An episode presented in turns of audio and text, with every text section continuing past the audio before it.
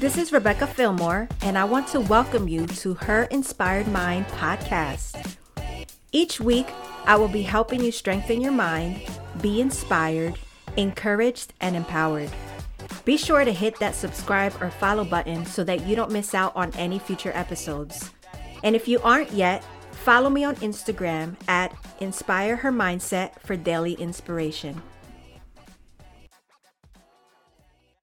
Thank you again for tuning in to Her Inspired Mind podcast. I am back again with my dear friend and restorative practices expert, Stephanie Gutierrez. Welcome. Thank you. Thank you. Happy to be here again. Yes, yes. Um, I loved everything that we covered in the first segment, which was about how to apply restorative practices in the relationships that we have with our partners, right? And so today we're going to be talking about how we can use restorative practices in communicating with our kids. Um, as many of you know, I have three boys and I have two stepdaughters and a stepson. And Stephanie, how many kids do you have? I have two. I have my seven year old boy and my daughter who's three.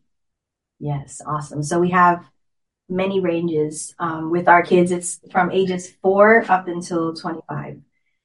And so we know how hard it is to be a parent. And I feel like a lot of times as moms, we, we play a lot of roles, right? Yeah. We have a lot of hats. Yeah. And most of the times I feel like our kids come and talk to us, right? Yes. So depending on how old they are. Um, I have three boys. You have a little girl as well. And, you know, all, depending on all of those different factors, things that they've gone through, experience, their individual personalities, all of those factor in onto how we communicate with each of them. So to begin, I want to talk about the importance of communication in the parent child relationships. So, my first question to you is How can parents effectively communicate the expectations they have to their children? Okay. So for this one, um, I want to um, talk about the social discipline window again. Um, I want to explain it more clearly so you can understand how you can communicate better with your kids, right? And so, um, there, there's four ways of parenting. Um, in this case, we're going to show four ways because we have the social discipline window, which have four quadrants in which, um, you can fit in depends on how you communicate or parent your kids. And there's this, these two four, um, quadrants are four, which is the permissive. So that is the parents that just allow the kids to do anything they want. No consequence at all. They're just like, it's fine. It's good. Free for all. Yeah, let it be. and then there's the neglectful one, which is like, I know you're not doing good, but I'm not going to do anything about it. Or I just, I don't want to deal with that anymore, right? Mm, okay. Those are the neglectful ones. The punitive ones, those that, you know, use the, the hand discipline or physical discipline, I'm sorry, or just like, you're not gonna do this or take stuff away from the, from their kids when they don't do what they're supposed to. Okay. And then the with ones, which, um, which also take in, in, when something goes wrong, they take in consideration how the kids feel about what happened. So there's a conversation about it. And the kid is also involved in the consequence. Gotcha. And so, um, when we talk about how we can have better communication, um, with kids, we need to first know where we at in those quadrants, right? For us to be able to move forward and how we're going to react or communicate with our kids. Um, and like I said before in the first episode is the same with this one. You want to make sure that you're in the with box because you want to know what is your kid's feeling, how he feel about the situation, and and let it be him let let the children be the responsible for what it happens. Um, to give you an example with my child, Dwight um I always say that he's 21 inside. Mm-hmm. um, and with him, I have to be very clear. Like I cannot try to have like a little child conversation with him or persuade persuade, persuade him in any way because yeah. he is smart enough to get that. And so I have to be very clear. And he's always involved on my decisions too. Like I don't tell Dwight to be quiet when I'm um saying something to him. For me, it's very important that he also communicate how he feels. So he, yeah, he's a bad talker. Mm-hmm. He's gonna express how he feel all the time. Not too much people like that, but I do. For me, it's important to know what his what is in his mind, right? Yeah. And and for for that reason, it is important for you to know where you are in the in the quadrant, and and also be aware of you and and how you feel when when you're having that com- that conversation or or communication with your kids. Got you. So you said the four. Can you repeat the four? Is the permissive, mm-hmm. the neglectful, the punitive, and the with. So as you're listening to this, think about where you feel that you fit in the categories. So once someone reflects to see where they are in the categories, which one do you feel is the healthiest? The with is the, the healthiest one. You want to try to be there all the time, right? Um, obviously we cannot do that with the kids um, um all the time because there's stuff that cannot be negotiated like taking a shower if your kid doesn't want to take a shower you you have to be like hey this is a non-negotiable yeah now you can um have a better process for him to take a, uh, that shower with him being more happy about that but it's a non-negotiable it's a it's a punitive um, way of like, no, you need to take yeah. a, a, shower. Um, my, do I have a dirt bike? He wants to drive that dirt bike on the streets. Mm-hmm. Obviously, he cannot do that, and there's no way of me saying yes to that, right? Yeah. But we can maybe look for some places, look for another option so he can be happy on driving also his bike you know. So basically, it's just looking, having open communication and not saying, I'm the parent, you're the child, this is how it is.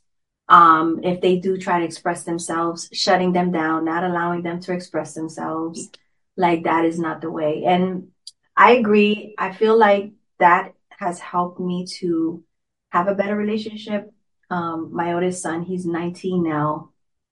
And those teenage years, I know you haven't gotten there yet, yeah. but um, I think around the time he was like 15 or 16, it was really, really hard, you know, going through different things, testing his limits and, you know, just different things that we went through and challenges.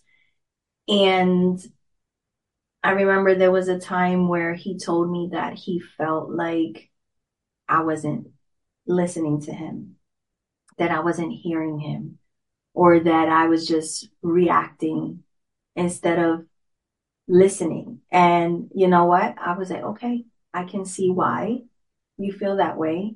And a few months ago, we had a beautiful encounter where we sat down and because I was able to like we talked about in the first episode, not taking things personal, but understanding where that person's mind is, what the story in their mind is. And I was able to give him the space where he opened up and told me like, this is how I've been feeling, um, in regards to you and, and, you know, just different things. And, you know, he was like really upset and I was able to just sit there without any reaction but just being fully present with him. And now the other day, you know, he started working with my husband with our HVAC business. And he calls me. He's like, Hey mom, what are you doing? You know, and I was like, Oh, I'm working. He's like, You want to go to lunch with me? And he ended up bringing the lunch here. And then we ended up getting into a really, really good conversation. And he was like, Thank you for that conversation, mom. Like, I needed that. So, you know, even if someone is currently not having the best relationship with their kids, like we're able to grow and we're by reflecting. Yeah. yeah. I mean, what, what are you trying to prove when you don't let your kids talk or express mm-hmm. themselves? What positive can happen by putting the boys, uh, the voice, um, down, like by showing their voice? There's yeah. nothing positive that can come from that.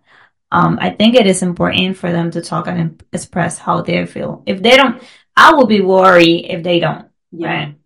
I don't want the kids by any chance to feel that the the voice, their voice doesn't matter yeah. because it matters. Yeah, because then if they can't talk to us as their parents, they're gonna go to their friends or to people that might not give them the best advice, you know. And I I love that you say that because I think sometimes it's generational things, right? The way that people discipline their their children. Like back in the day, yeah. just like that butt whooping and you just do what I say, but it's up to us.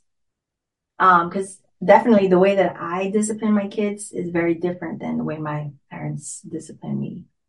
I don't know if it's the same for you. It is way different too. Why can't, girl, me saying something back was not an option. Yeah. And, and I didn't like that mm-hmm. because it was I I had a lot that I wanted to say at some point and I didn't. I yeah. didn't, and it doesn't it doesn't feel good. No. And so why I'm gonna make my kids go through that of like staying quiet, having them so much to say to me. So I don't. Yeah. I don't think it's healthy. Yeah. And no, it definitely affects your mental health because I, I used to feel that way at times with my parents. I love them. They've always been there for me. Um, yeah, me too. Very supportive, but you know, it's, it's they didn't know the what they didn't know. Um, and they were just doing their best at parenting. Mm-hmm. And I think sometimes that's what people don't realize when we go through traumas in childhood with our parents is like a bit I know this is a little bit off the bunny trail, but if someone needs to hear this is like a way to be able to forgive your parents is knowing that they did the best they could with what they had at that time. But then it's up to us to continue to parent the way our parents parented us or reparent ourselves even so we can heal those wounds of not feeling seen or heard and then doing different with our kids. Yeah, and something that I will say is that um, even if you have the best intention, like I can give you all the tools, um, restorative practices and how to use that with your kids.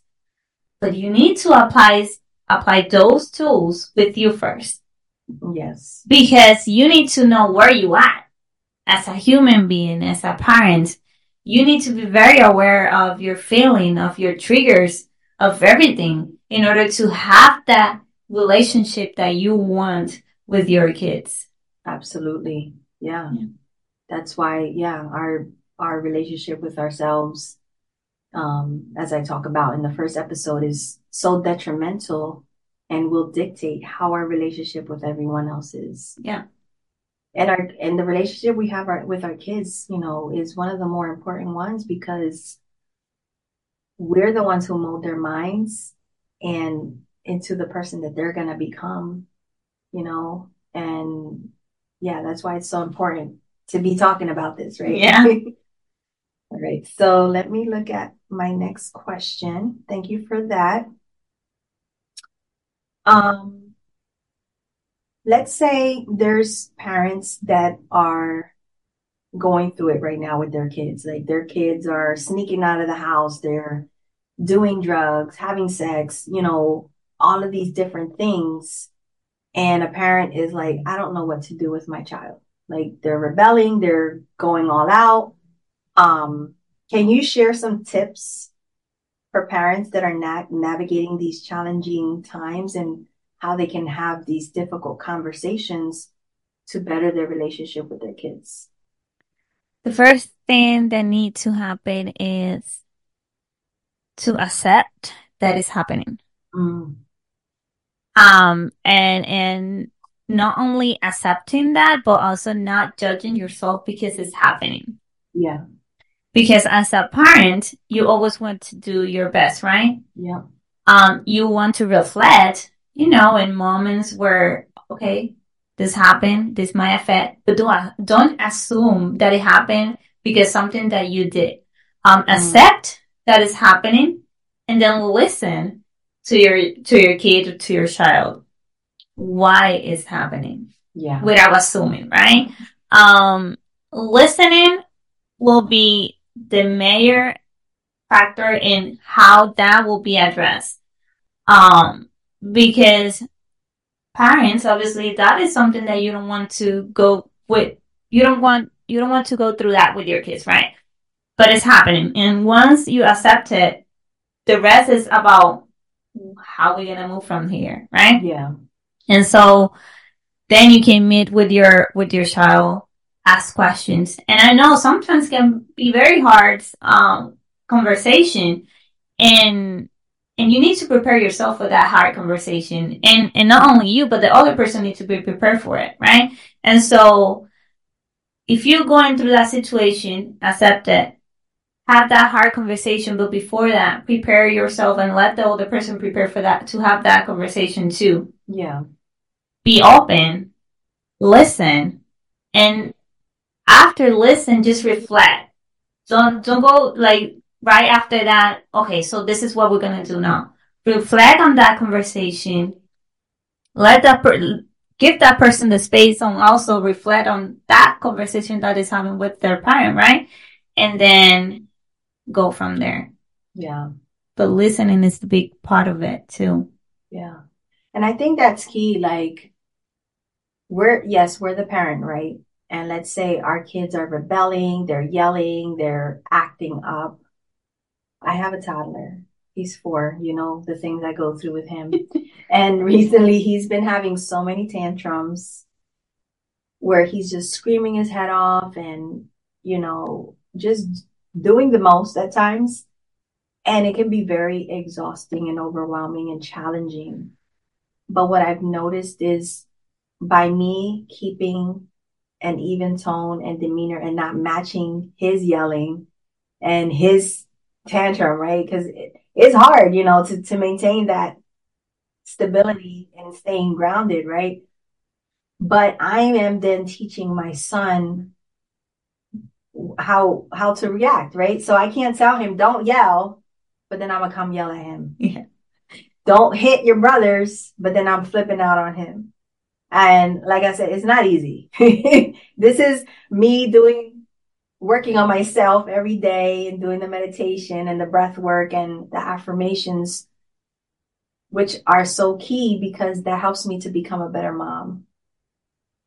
And I notice the days that I don't, for whatever reason, maybe I woke up later than I wanted to and I didn't have time.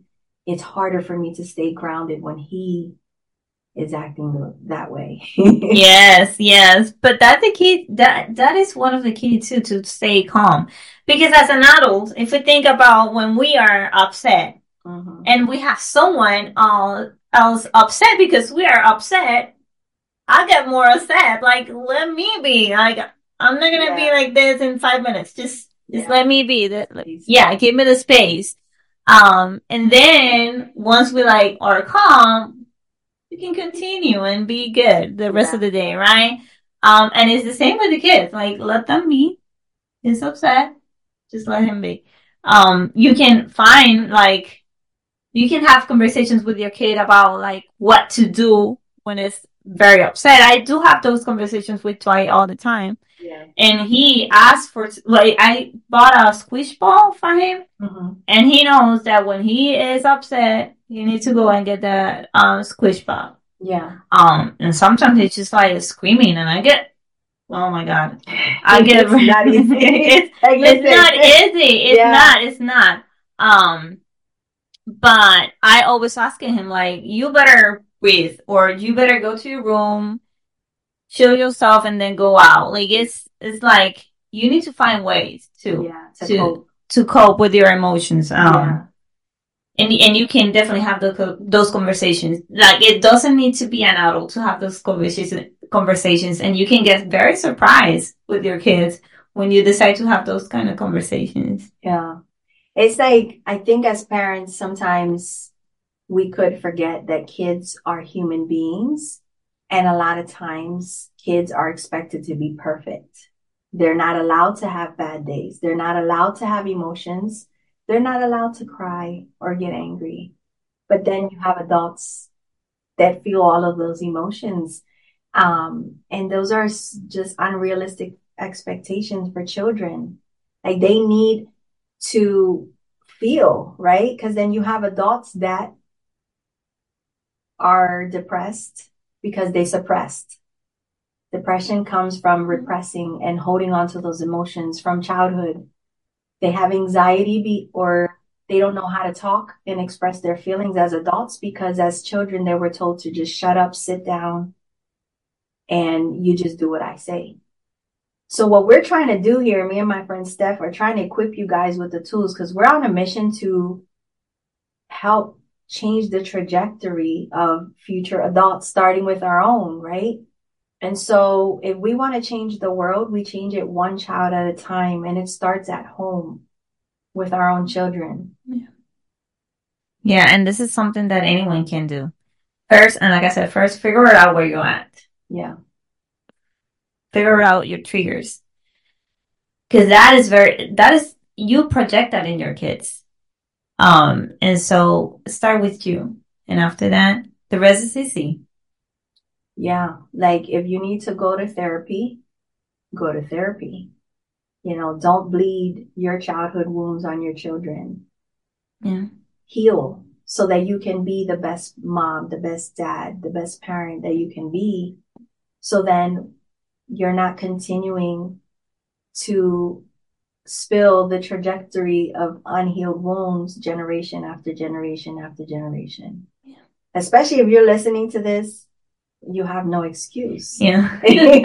there's no more excuses. Yeah. And, and there's people like, oh, but that behavior and that behavior, yeah.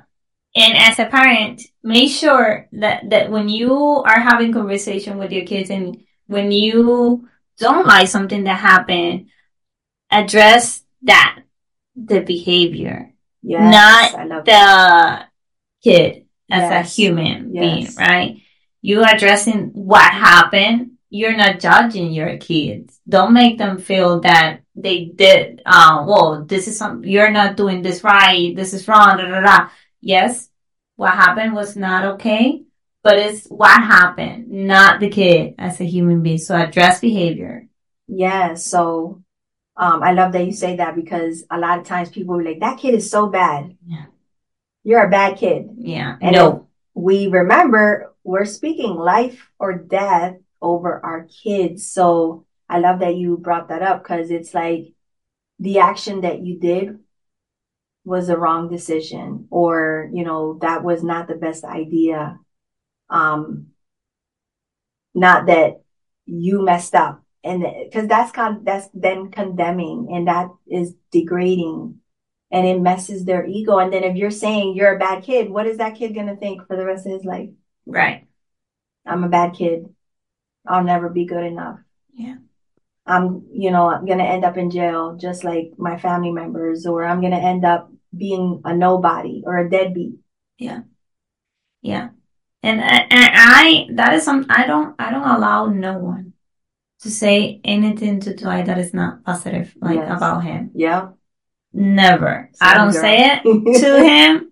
You're not gonna say it. Yes. Um, for me, it's very like if you are you if you need to address him because something that he did, you need to address what he did, Yeah. not him as a person. Yes. I love that you brought that up because this can apply in so many different ways. It's not like it's separating the behavior from the person. Like we are not our mistakes. Because we've made a lot of mistakes and we're going to continue to make mistakes in life. But when you put the label on that person, um, you did this versus you are this, it's a game changer. Yeah. Cause then it's like we're identifying them as their mistake, but we aren't our mistakes. Mm-mm. So I, I love that because I think that's something that's not spoken about very often. So, um, to wrap up here, could you, um, give some strategies for how parents can create an environment where children do feel comfortable sharing their thoughts and their feelings? I think um, circles, like one of the major components of restorative practices are circles. Um, and I think having a culture of circles at home can be very beneficial to have to increase communication safe and trust at home. Mm. Um, because you're creating a space where, where everyone can speak and, and about their emotion and it's not going to be judged about that, right?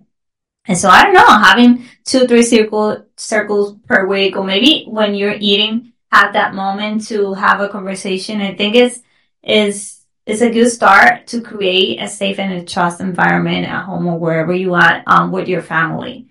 Um, because it allows everyone to have the same voice and no one feels like I'm more than you or you are more than me. Yeah. Um, it, it creates the same space for everyone to yeah. feel safe and so, be heard. So like having like weekly huddles, right? Yeah, weekly huddles with you. I mean, yeah. We're gonna sit down and we're gonna talk about, you know, how how do you think I did this week, or um, how can I show up better? You yeah. know, I love that. Um, my family and I we used to do where every night we would say thing three things we were thankful for for each person, and we would go around in a circle um, and then recently my husband and I were talking about like, we need to start again, like every Sunday, sit down. Hey, how, how, how are you feeling? Like simple like that. Like sometimes with the hustle and bustle of rushing in and out of the house, even with our kids, by the time we, they get home from school, we cook dinner, it's bedtime. So we don't get to talk. So being intentional about scheduling a day of the week where you can sit down and have a huddle I yeah. think yeah, and communicate that too. Mm-hmm. Explain why you want to do that. Yeah, and and and and when you're planning to start, and ask for insights from the kids. Like, so this is what I'm planning to start doing every Sunday. I want to do this, but I want to know how you feel about that. Yeah, is there anything that I need to be that it needs to be included in that um new ritual that we're gonna have at home? So make them feel part of that process too. Yeah. I think what came to my mind as you were saying that too is that this builds confidence in kids. When kids feel seen and heard by their parents and they feel like they're part of the discussion, there's something about that that just builds their confidence. yeah. Right? Yeah. Yeah. I, I, with Dwight is, I go to restaurant with Dwight. Dwight looked the menu. He asked me, "What, Mommy, what's this? What's this? I explained to him when the waitress come, he's ready to order. And he's gonna order what, like, I know what I'm ordering, right? Yeah. And then at the end, he, we always talk about how it was and everything, the food and all that.